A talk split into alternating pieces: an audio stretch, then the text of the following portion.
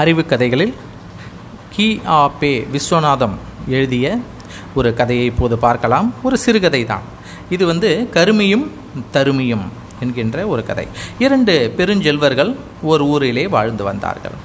ஒருவன் தருமி மற்றவன் கருமி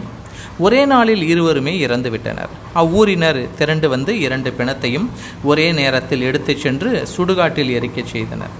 இரண்டு சடலங்களும் தனித்தனியே எரிந்து கொண்டிருந்தன அப்போது தருமியின் உடலை சுற்றி சூழ்ந்து ஊரில் உள்ள யாவரும் ஐயோ அள்ளி கொடுத்த கை எரிகிறதே இன்சொல் கூறி வாழ்த்திய வாய் எரிகிறதே எல்லோரும் வாழ எண்ணிய நெஞ்சு எரிகிறதே என்று அழுது புலம்பிக் கொண்டிருந்தனர் ஆனால் கருமியின் சடலம் எரியும் இடத்திலோ ஒருவர் கூட இல்லை வள்ளுவர் ஒருவர் மட்டும் நின்று மிக துடிதுடித்து பதறி அழுது கொண்டிருந்தார் ஊரவர் எல்லாருக்கும் வள்ளுவர் மேல் கோபம் வந்தது அவர்களிலே ஒருவன் துணிந்து தங்களிடம் கேட்கக்கூடாதுதான் என்றாலும் கேட்கிறேன் என்று சொல்லி நாங்கள் எல்லாம் தருமி சடலம் பற்றி எரிகிறதே என்று இங்கே நின்று அவன் புகழ் பெருமை சொல்லி அழுகின்றோம் கருமி எரியும் இடத்திலே நீங்கள் மட்டும் நின்று அழுகிறீர்களே என்ன காரணம் என்று கேட்டுவிட்டான் அதற்கு வள்ளுவர் இன்பத்திலே ஈத்துவக்கும் இன்பம் என்று ஒன்று உண்டு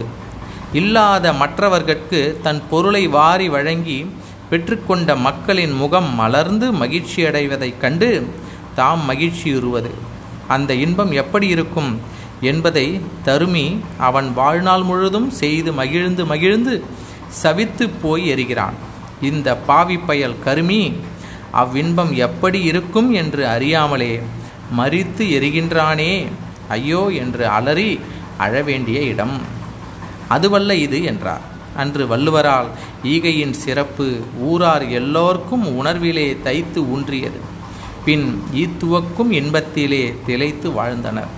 நாம் இன்றுதான் உணர்கிறோம் நாம் அப்படி வாழ்கின்றோமா இனியேனும் வாழ்வோமா என சிந்திக்க செய்கிறது இக்குறள் ஈத்துவக்கும் இன்பம் அறியார்கொள் தாமுடைமை வைத்திழக்கும் வன்கணவர் என்று சொல்கிறார் இது குரல் வழியாகவும் இந்த பொருளை நாம் எடுத்துக்கொள்ளலாம் நன்றி குழந்தைகளை இவ்வாறான ஒரு சிந்திக்கவும் அறிவுபூர்வமான இந்த கருத்துக்களை சொல்வதற்குமான இந்த கதையை இயற்றியவர் கி ஆ பே விஸ்வநாதம் என்பவர் மீண்டும் ஒரு சிறு சின்ன கதையில் உங்களை நான் சந்திக்கிறேன்